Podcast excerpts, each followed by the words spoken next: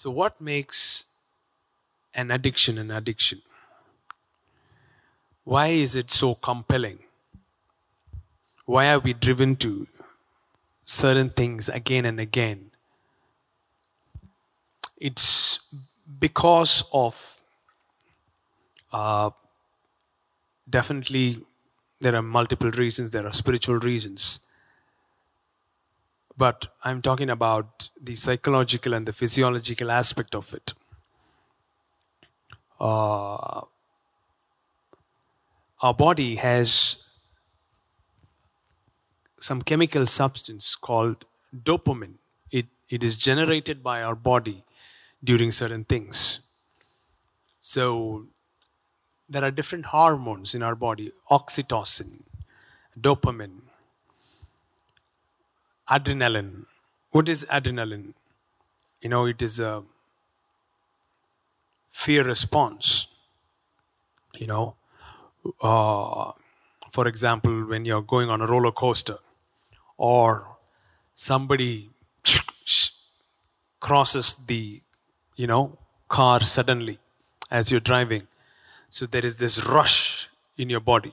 You can feel it in your body because there is a sudden rush of adrenaline. So, and some people get addicted to that adrenaline rush. That's why they keep involving themselves in dangerous activities because it's addictive. So is oxytocin, so is dopamine. Most of the so-called addictive behaviors, you know, has this uh, chemical dopamine. And your brain doesn't know the difference between the actions. Brain doesn't know you are drinking or smoking or doing some nonsense.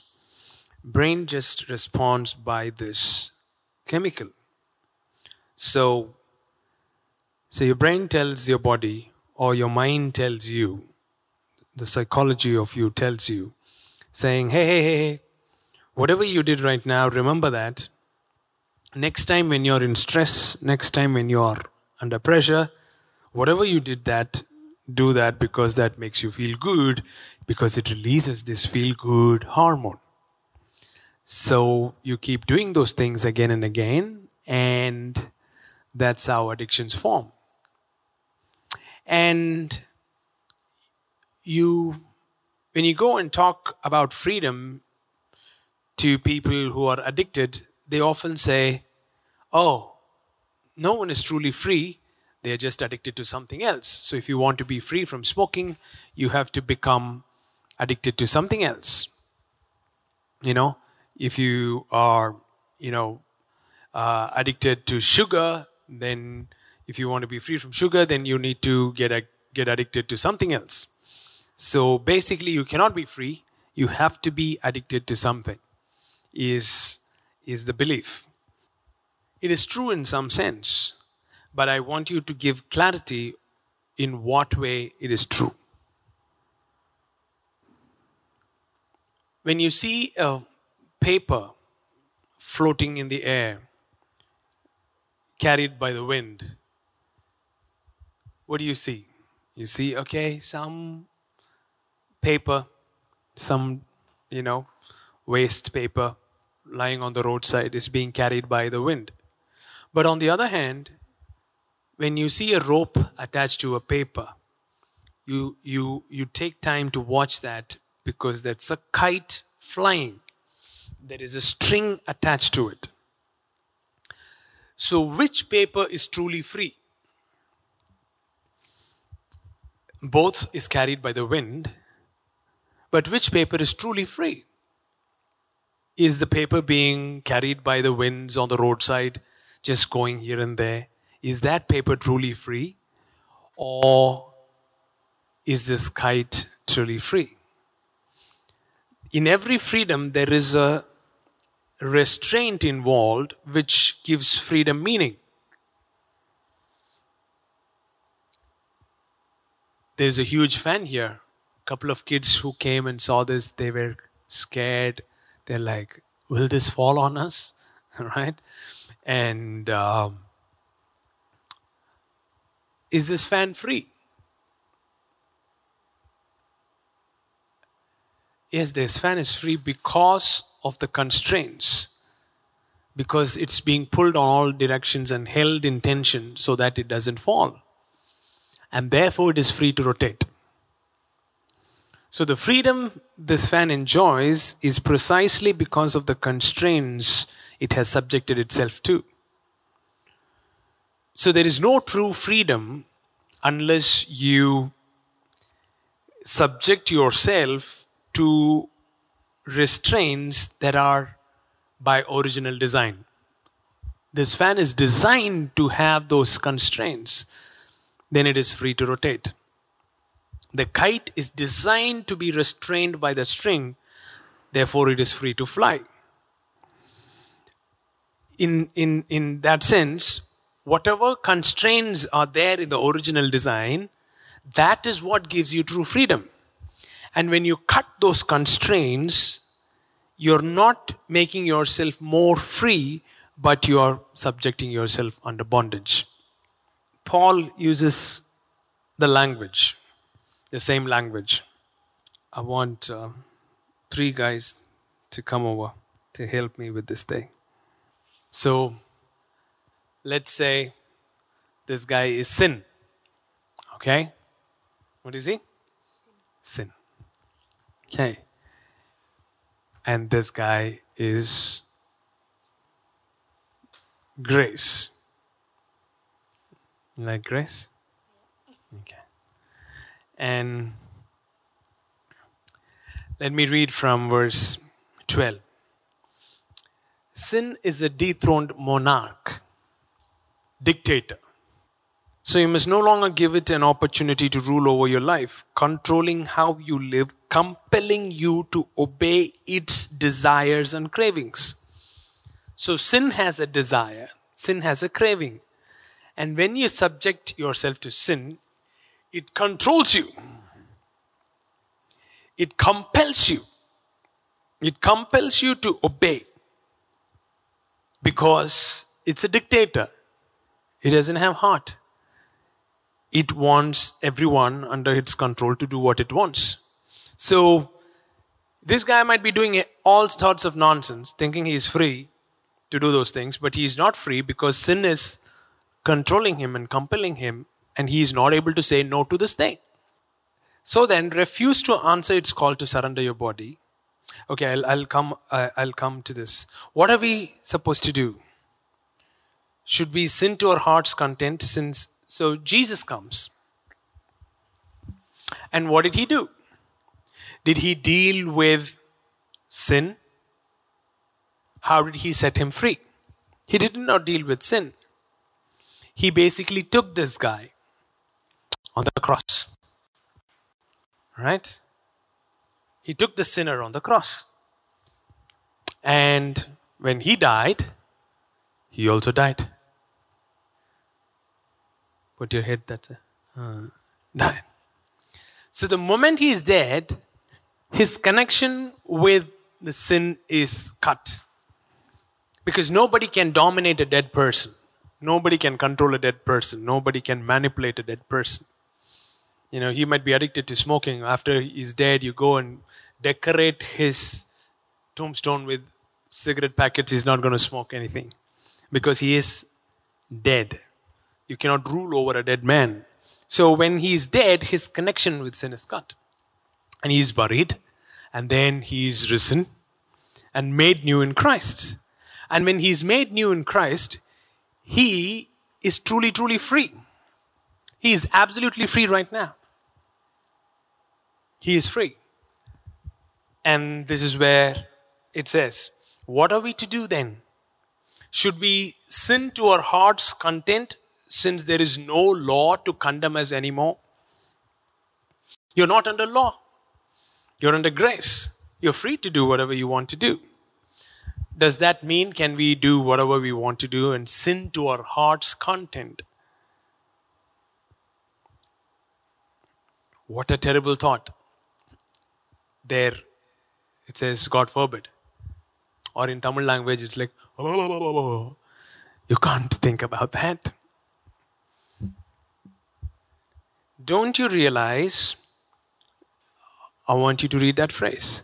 Don't you realize that grace frees you to choose your own master? Come on, say that.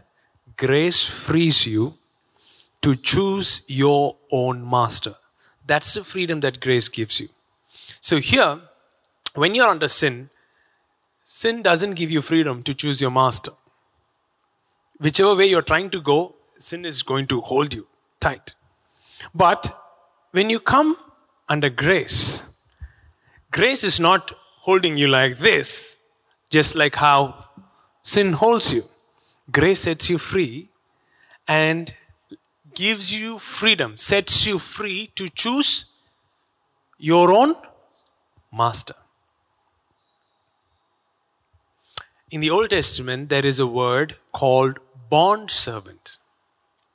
Who is a bond servant? There is a slave.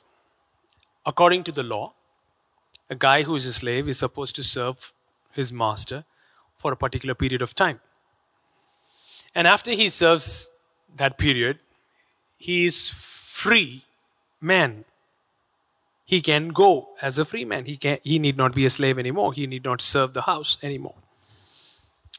So when the period gets over and that guy becomes free, and you know he receives a freedom chit saying he's a free man, he goes to the door and he can decide whether to go out as a free man or stay in the house as a free man to serve the master because of his love for him, because the master has treated him well, because the master has taken care of him well. Out of his love for him, he can make a choice that I'm going to serve you all my life. So, when that guy who is a free man, not a slave anymore, decides to serve him voluntarily making him a slave again because of love's sake, you know, they get into an agreement. You know, they put um, what I hole in the ear at the doorposts where he says, I'm going to be bound to you as long as I live. So now he is a bond servant, not a slave, who doesn't have a free will, but through his free will, he has subjected himself to serve you. So that kind of submission comes out of free will. You choose to do that. And that gives you freedom. Because you're free to go. You're free to do. You're free to be here. You're free not to be here. Right? See, Here. If you've seen movies, you know, sin is like this wicked, torturous, you know, terror face cut.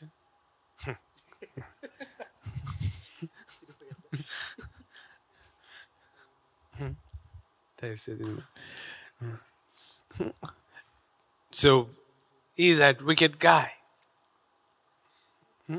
ஸ்கூலில் நான் நடிச்சிருக்கியா he is this wicked guy who has taken this girl, abusing. Right? So the hero comes and rescues her, fights with him and rescues. And if the hero is going to do the same thing to this girl of what this villain did, then it is not love story, it is a horror story. But what, when it is a love story, when the hero sets her free and he says, You're free, and he goes, and then the girl goes like, Don't leave me. You have taken care of me so well. You rescued me. I will be with you for life. Then a heart comes. right? So that is called a love story. So, grace, what does it do? It sets you free from the tyranny of sin and death and truly sets you free. Grace gives you, sets you free to Choose your own master. Put that verse. Grace sets you free, frees you to choose your own master, but choose carefully. But choose carefully. Now, again, you still have the choice either to go with grace or to go with sin. But choose carefully, for you surrender yourself to become a servant, bound to the one you choose to obey. If you choose to love sin, it will become your master and it will own you and reward you with death. So when you choose sin, right? Hmm. Sin rewards you with death. But what does grace reward you with? Grace rewards you with freedom because it leads you into perfect righteousness. And righteousness leads you to life. Because in the path of righteousness, there is life and there is no death. In fact, the amplified version of that verse in Proverbs says, In the path of righteousness, there is immortality. Now, change the scenario. Let's go to the garden. There are two trees tree of knowledge of good and evil, tree of life. And God said, Man, வரும்போது இப்படி தான் வந்துடுறேன் அது கழுத்தை பிடிச்சிடும் okay look stand stand and look at the both God said Adam you're free to choose this tree is going to bring you death The bible says do not eat of this tree because this tree will God did not say, if you eat of this, I will kill you. God said, if you eat of this, I will not kill you, but you will die. And Adam was free, free to go to the wrong tree. So, Adam, when he went to the wrong tree, heaven's top priority, you know, when, whenever we think about this, you know, God put two trees in the garden, we think God was giving Adam and Eve a test of obedience. Let us see whether he is going to obey or not. No, no, no, no, no. The reason for the two trees is not a test of obedience. The reason of two trees is freedom. Unless there are two trees, man cannot be free. Free to say yes or no. Are you able to understand? Okay, if there are only two tree of life, then he's still not free because it's a tree of choosing either it's like saying choose. No it's not a choice. It has to be choose. It has to be two diametrically opposite things. So why did god give those things? Is to activate man as a free being. Freedom is top priority so therefore when eve was talking with the serpent God did not show up. God did not do anything. God did not put a barbed wire around the wrong tree with a danger sign with a skull and, you know, siren going. And whenever it comes near a particular uh, radius, wah. It was, in fact, it says, it was in the middle of the garden. It was in the middle of the garden. If we had, if I had been God, where is this wrong tree? Huh? It's in Mount Everest, where these puppy shame fellows will take for a million years to find. right? But God puts right in the middle of the garden because freedom is his top priority. Let me tell you something. You will always have two trees in your life. You will always have the freedom to choose. By so when if if God is an Indian parent, right? When he goes to the tree, you'd have like, right? Jumped and said, I told you not to go. I told you not to eat that thing. Okay, give me that fruit. Okay. Like Jesus put the ear back, you know, put the fruit back and say, okay, no one saw. Okay? Say, okay. Don't go near that damn thing again. If I see you go near that thing, I'm going to take the apple out of you. All right? That's how we parent. And we think that is loving Him. We think we are protecting Him. But true parenting is about giving the freedom to choose and explaining the consequences of both choices and enforcing the consequences. Pa, you cannot stay inside the garden. You ate of the wrong tree. That's a difficult way to parent. It's easy to punish rather than give choices and consequences.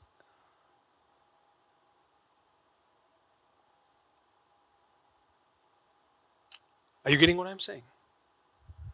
So, in choosing this, he loses freedom. He loses the power to say yes or no. But when grace sets you free, you're still free to say no to Him. You can still walk away from Him but at your own cost. But still, you're free to do that. But that freedom, for it to be true freedom, it has that constraint. That constraint is different from this bondage. This is bondage. That is love's constraint. So when we respond to love's constraint, we walk in freedom. And when we say no to love's constraint, we get into bondage. See, and God is pleased with you. For in the past, you were servants of sin. But now your obedience is heart deep. Ah, so there is obedience here that comes out of free choice.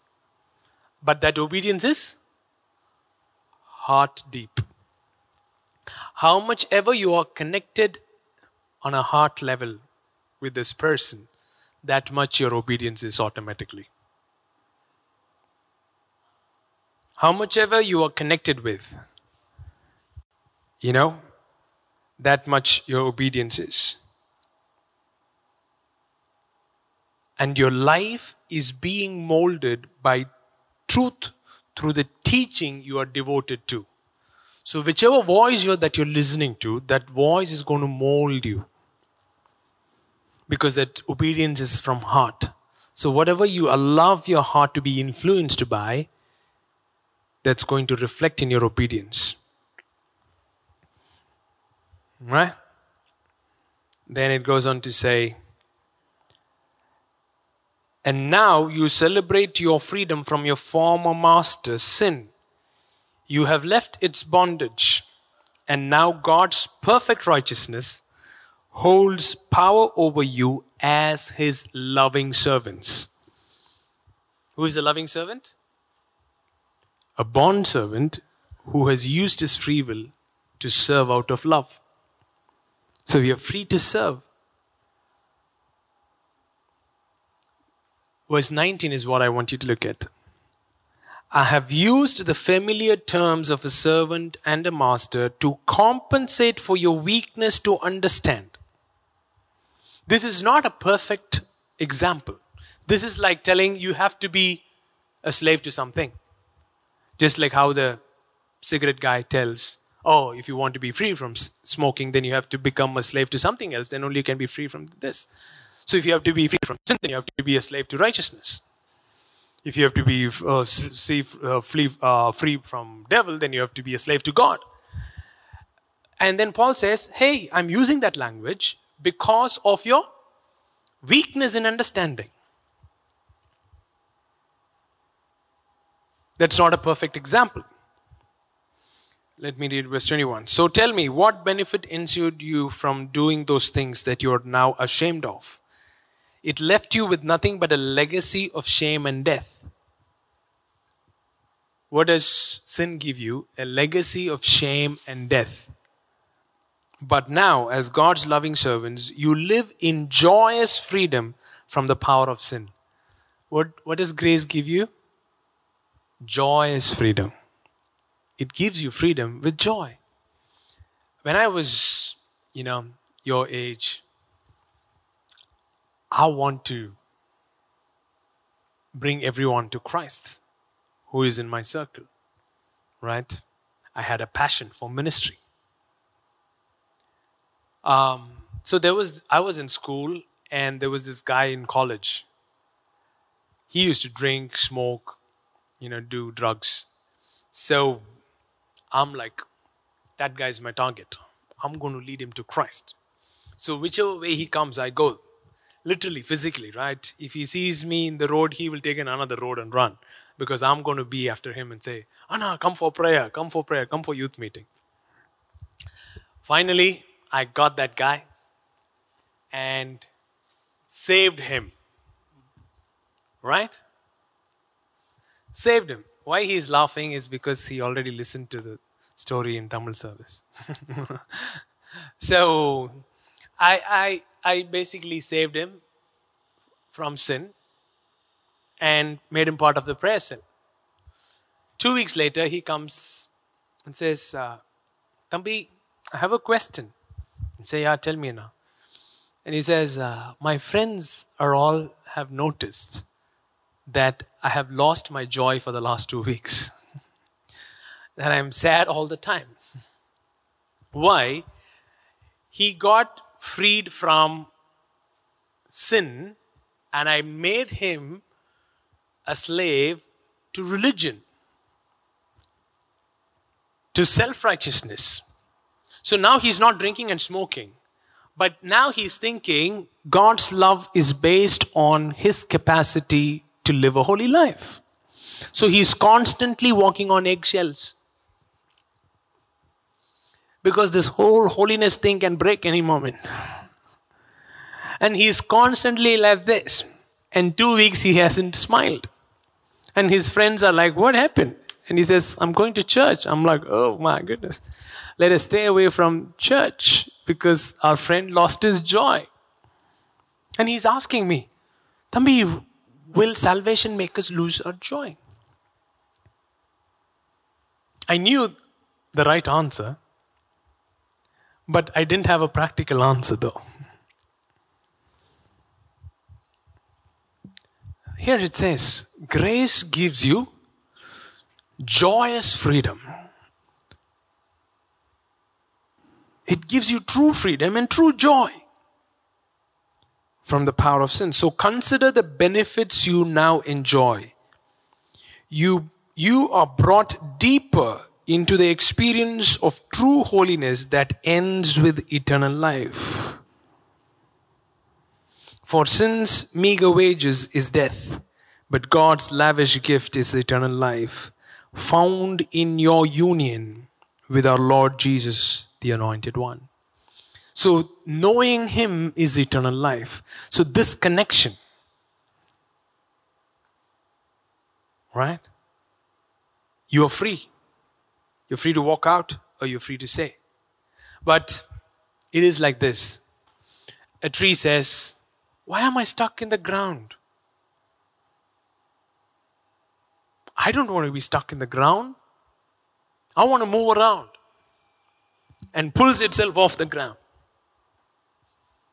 So the tree is free, right, right now? What do you think? Is the tree free finally from the ground? Hmm? What happens to the tree after it pulls itself from the ground? It dies. So is that freedom? See? So true freedom brings you life. And there is a constraint involved in that freedom. It looks like you're losing your freedom, but you're not because it's leading you to life. A fish cannot say, ah, everybody is walking on beach. I'm just stuck in water. I want to have a walk in beach. No. You going against your original design does not give you freedom. It just brings more death. That's why God designed marriage for a male and female, not to constrain, but to empower. When we look at that and say, ah, why only male and female? I will do whatever I want. I'll, I'll get married to this post. yeah. One guy in China got married to a doll. so he carries a doll around. Because he says his doll never fights with him. yeah, you're free to marry a doll, you're free to marry a donkey, f- f- for that matter. But does it bring you life? Original design and the constraints that come with it is what brings you freedom, and freedom brings you, true freedom brings you life. 1 Corinthians chapter 6, verse 9 onwards. Surely you must know that people who practice evil cannot possess God's kingdom realm. Stop being deceived.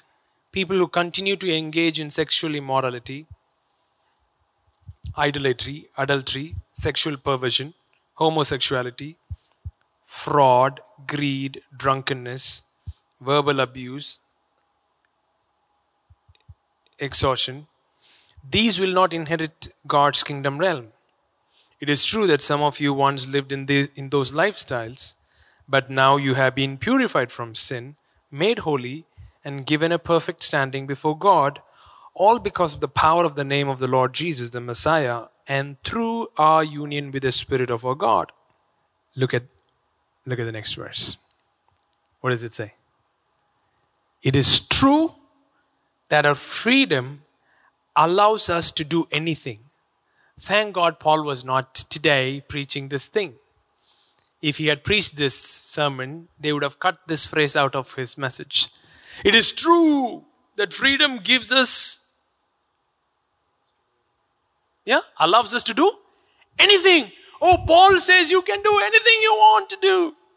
Especially having after a list of all the junk sexual immorality, homosexuality, drunkenness, da da da da da. It is true that you are free to do anything. Then the next video comes, right?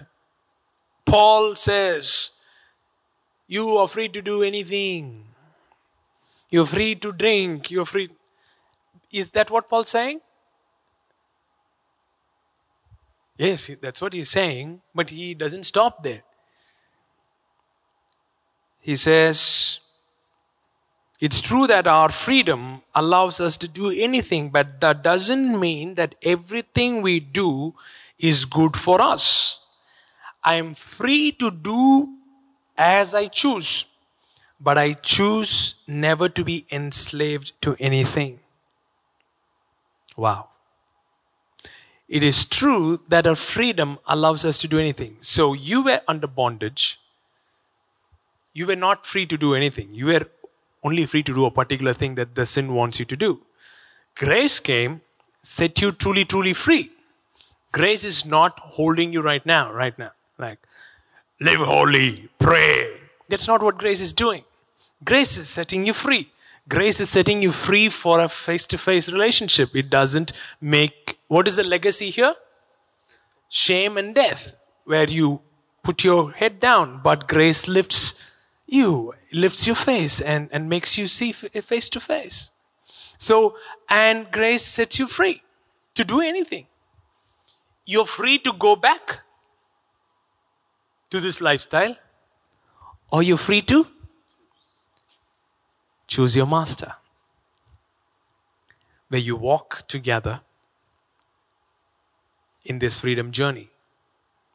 And when you walk with grace, when you walk with Jesus, he takes you into deeper level of freedom.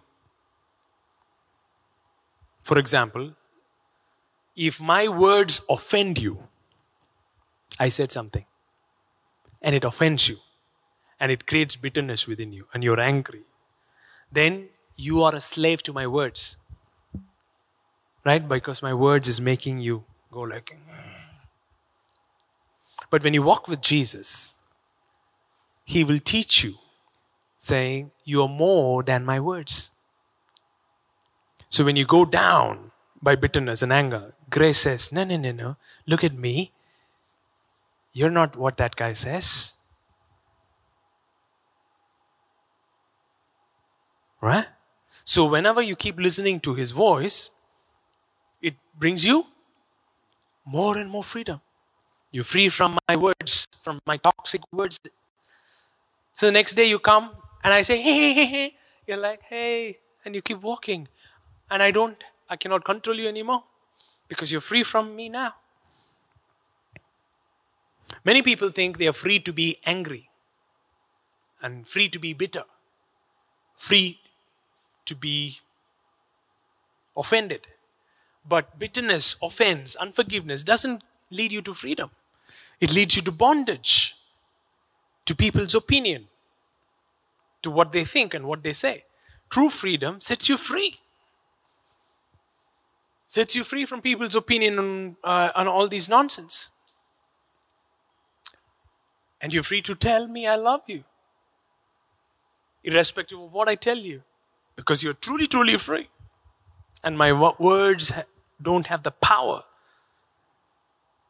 I'm free to do as I choose, but I choose to never be enslaved to anything. Come with me to 1 Corinthians chapter 10, verse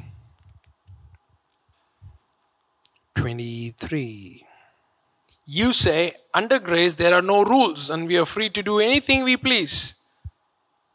Not exactly, because not everything promotes growth in others. Your slogan, we are allowed to do anything we choose, may be true. May be true, but not everything causes the spiritual advancement of others.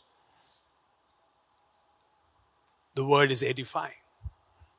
You're free to do anything. Yes, of course you are, but not everything edifies you.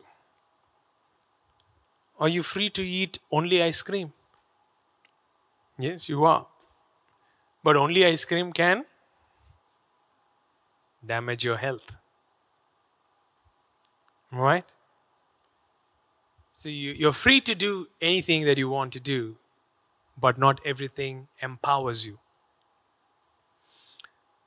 Let me ask you something. Who looks like a powerful leader? Pharaoh, who commanded the millions of slaves at his word and made them do what he wanted to do?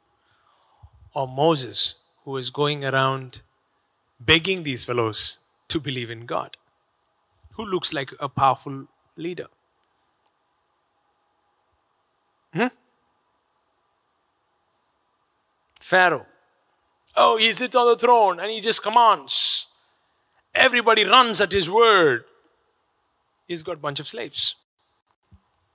And he looks powerful in the world system.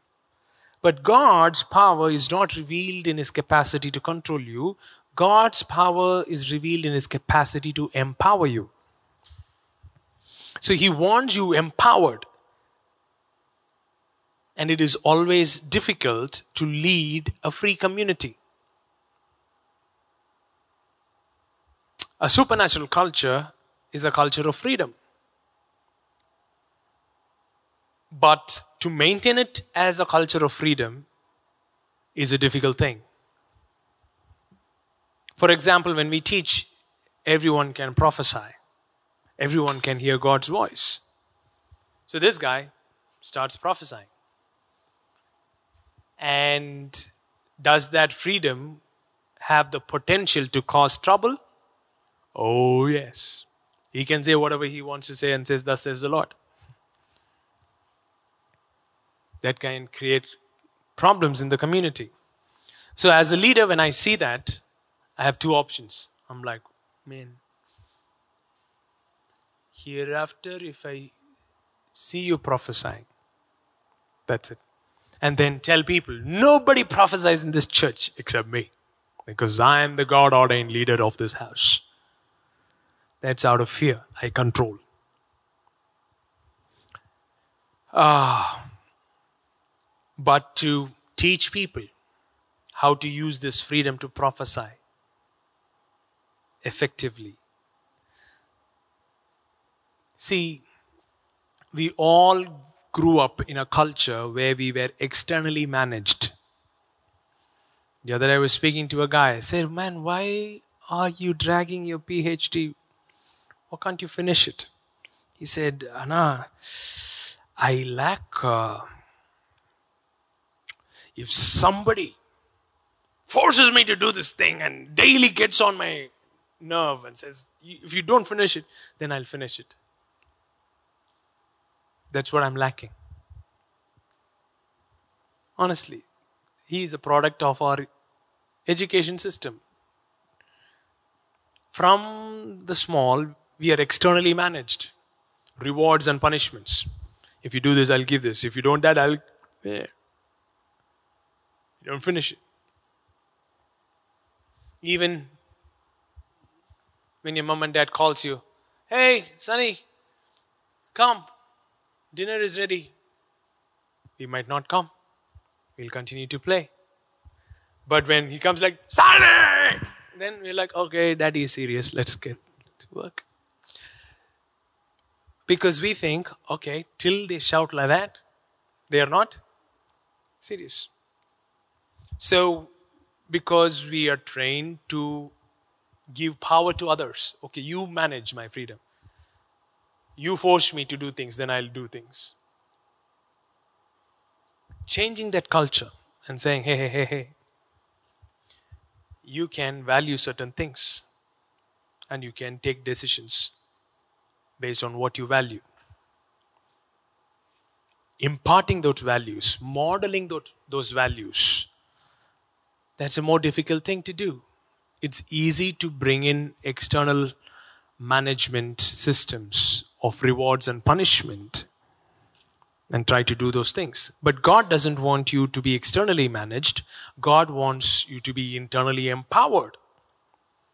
That's why He doesn't. We have two angels, right, walking with us. Right? If those two angels are like Indian parents, one on this side, one on the other side, whenever you do something wrong, like, you know, keep you on track, then we, we might have a very perfect world. We might not have Taliban taking over. But we are in a free world where our choices matter because God wants free people. Our top, can you imagine so much chaos in this world? If I'm God, I would press the refresh button, delete everything, and start all over. It's amazing how God values freedom.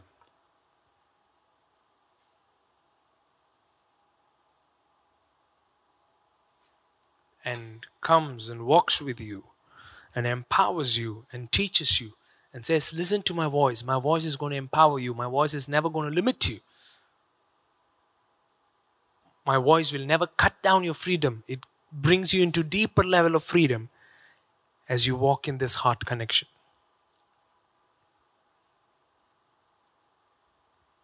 Any questions? Do you have any questions? Come on. I hear you, Lord, ask a lot of questions in circle time. And what does that freedom look like? Is that a freedom to do anything that you want to do?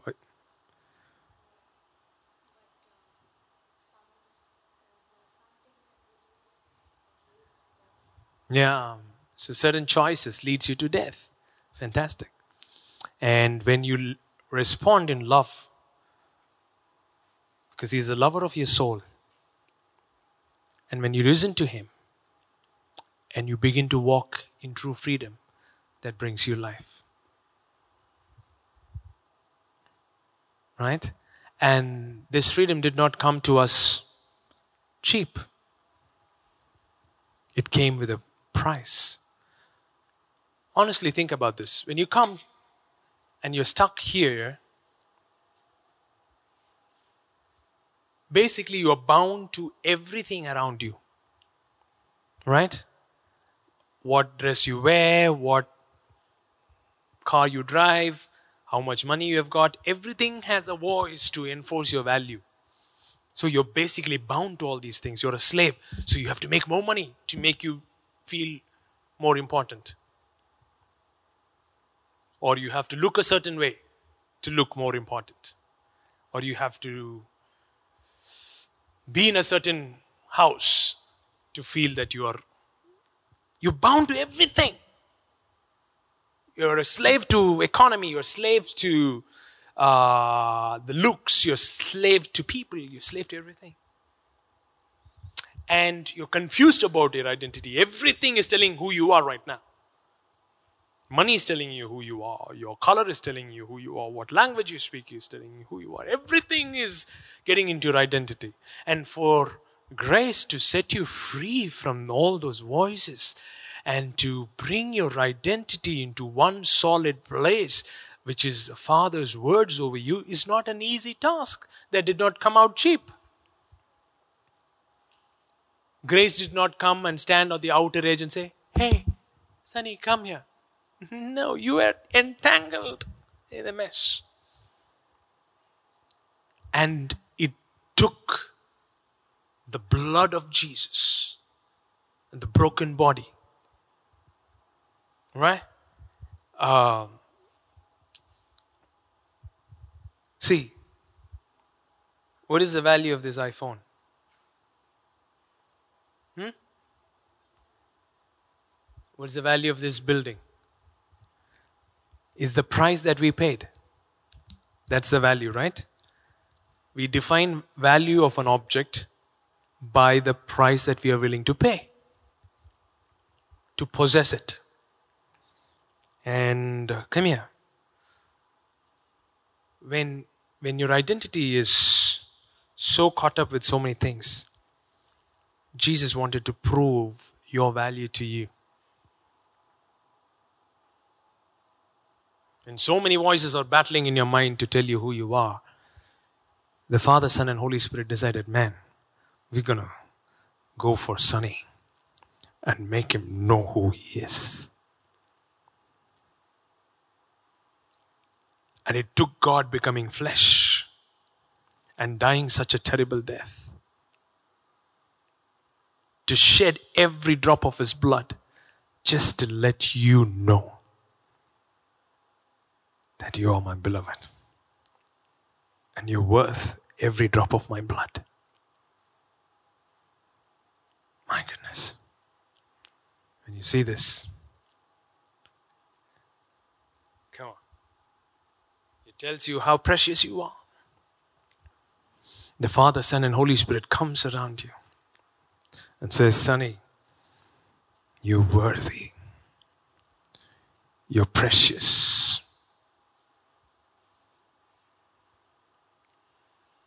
You're too precious that we are willing, we are willing to give our life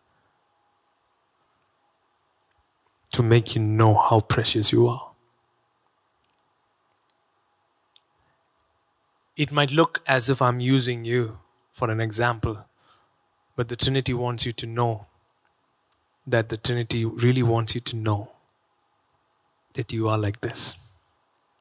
And you're not just being a part of an example, or an illustration. But truly, truly, when heaven celebrates you and values you as you are. Yeah. Yes. Go ahead, drink.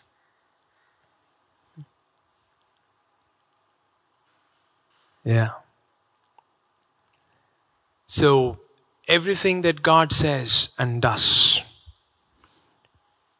is designed to reveal freedom, is designed to reveal your value, reveal your identity, reveal who you are. And the more and more you know it, the more and more you walk into freedom. So is the area of giving.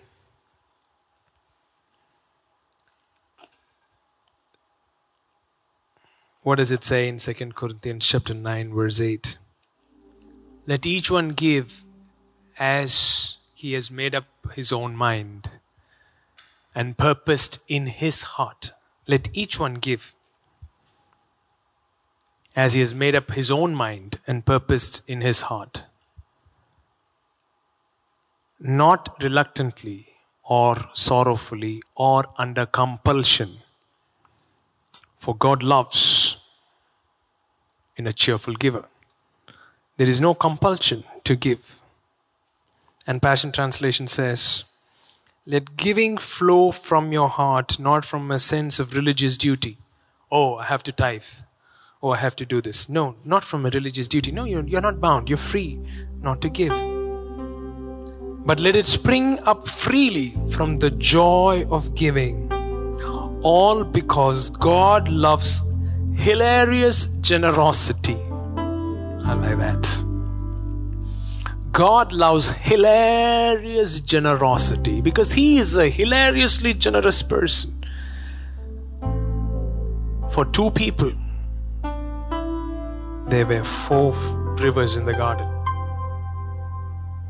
He's hilariously generous. So when he sees someone operate from his DNA, it gives him joy. But religion makes us stingy. Religion puts compulsion on us. Fear makes us stingy. Fear limits us. But when you are free, it reveals, it is revealed in our generosity. May you be free to be generous. May you be free to choose. Grace brings you freedom. Grace sets you free. Grace gives you joyous freedom.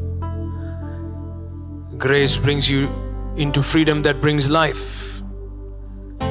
Grace leads you to perfect righteousness that results in eternal life.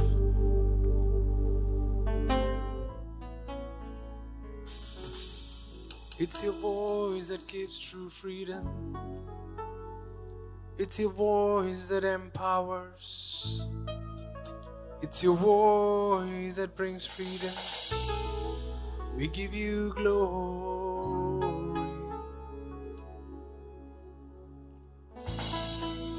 Oh, yes. Lebra kalamana shantura barara naradia taradara Lebra halahara mana kupra shia tremene. Lebronimia prahatakatata.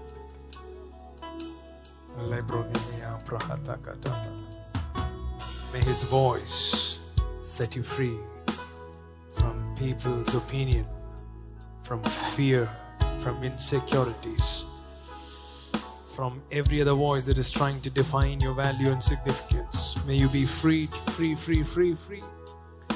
Truly free, truly free, truly free.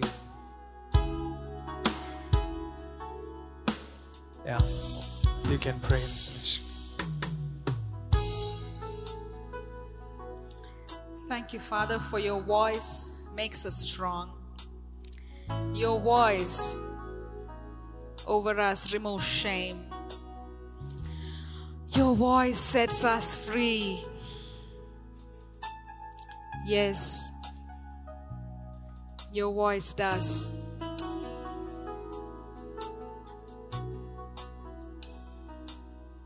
We speak the voice of the Father over you. We speak the voice, His voice over your mind. Receive the voice of the Father over your mind. Receive the voice of the Father over your health. Receive the voice of the Father over every addiction and be set free. We speak freedom, truly free. Be truly free. We speak that, we release that. Yes, we speak it, we release it. We bring our minds to agree with what the voice says about us. Bring your minds in agreement with what the voice of the Father speaks in your heart, with what the voice of the Father speaks in your mind. Bring your thoughts in agreement with the voice of the Father. Yes, you are a child that knows to listen to the voice of your Father. And we say, Amen. Let's say, Amen. I say, Amen to the voice of the Father over me. Amen. Amen. Amen. Forgot to tell you the important thing. The important thing is when you're relationally connected with someone and feel their love, the same oxytocin is released. Because you're designed for that. That's the original design. To feel good in a context of relationships and love. That's your original design. Yeah. And when we don't get those things relationally, we try to look for those things outside relationships. And they don't lead us to freedom, they lead us to bondage. And may the Lord bless you and keep you, make his face shine upon you, be gracious unto you. May he lift up his countenance upon you and keep you in perfect shalom. Amen, amen, amen, amen. God bless you. Thank you so much. There are many of you writing questions to us, uh, saying you listen to a particular message and you, so now you want to know more about things. That's why we have designed the academy so that we can channelize you because there are a lot of content out there. Uh, if you just listen to a couple of messages, definitely it creates a lot of questions in your mind if you're from a different paradigm. So if you check out the Academy websites, you will find uh, courses that can give you systematically uh, and lead you in a journey. We really appreciate you taking your time to look into that. Thank you. God bless you. See you guys soon.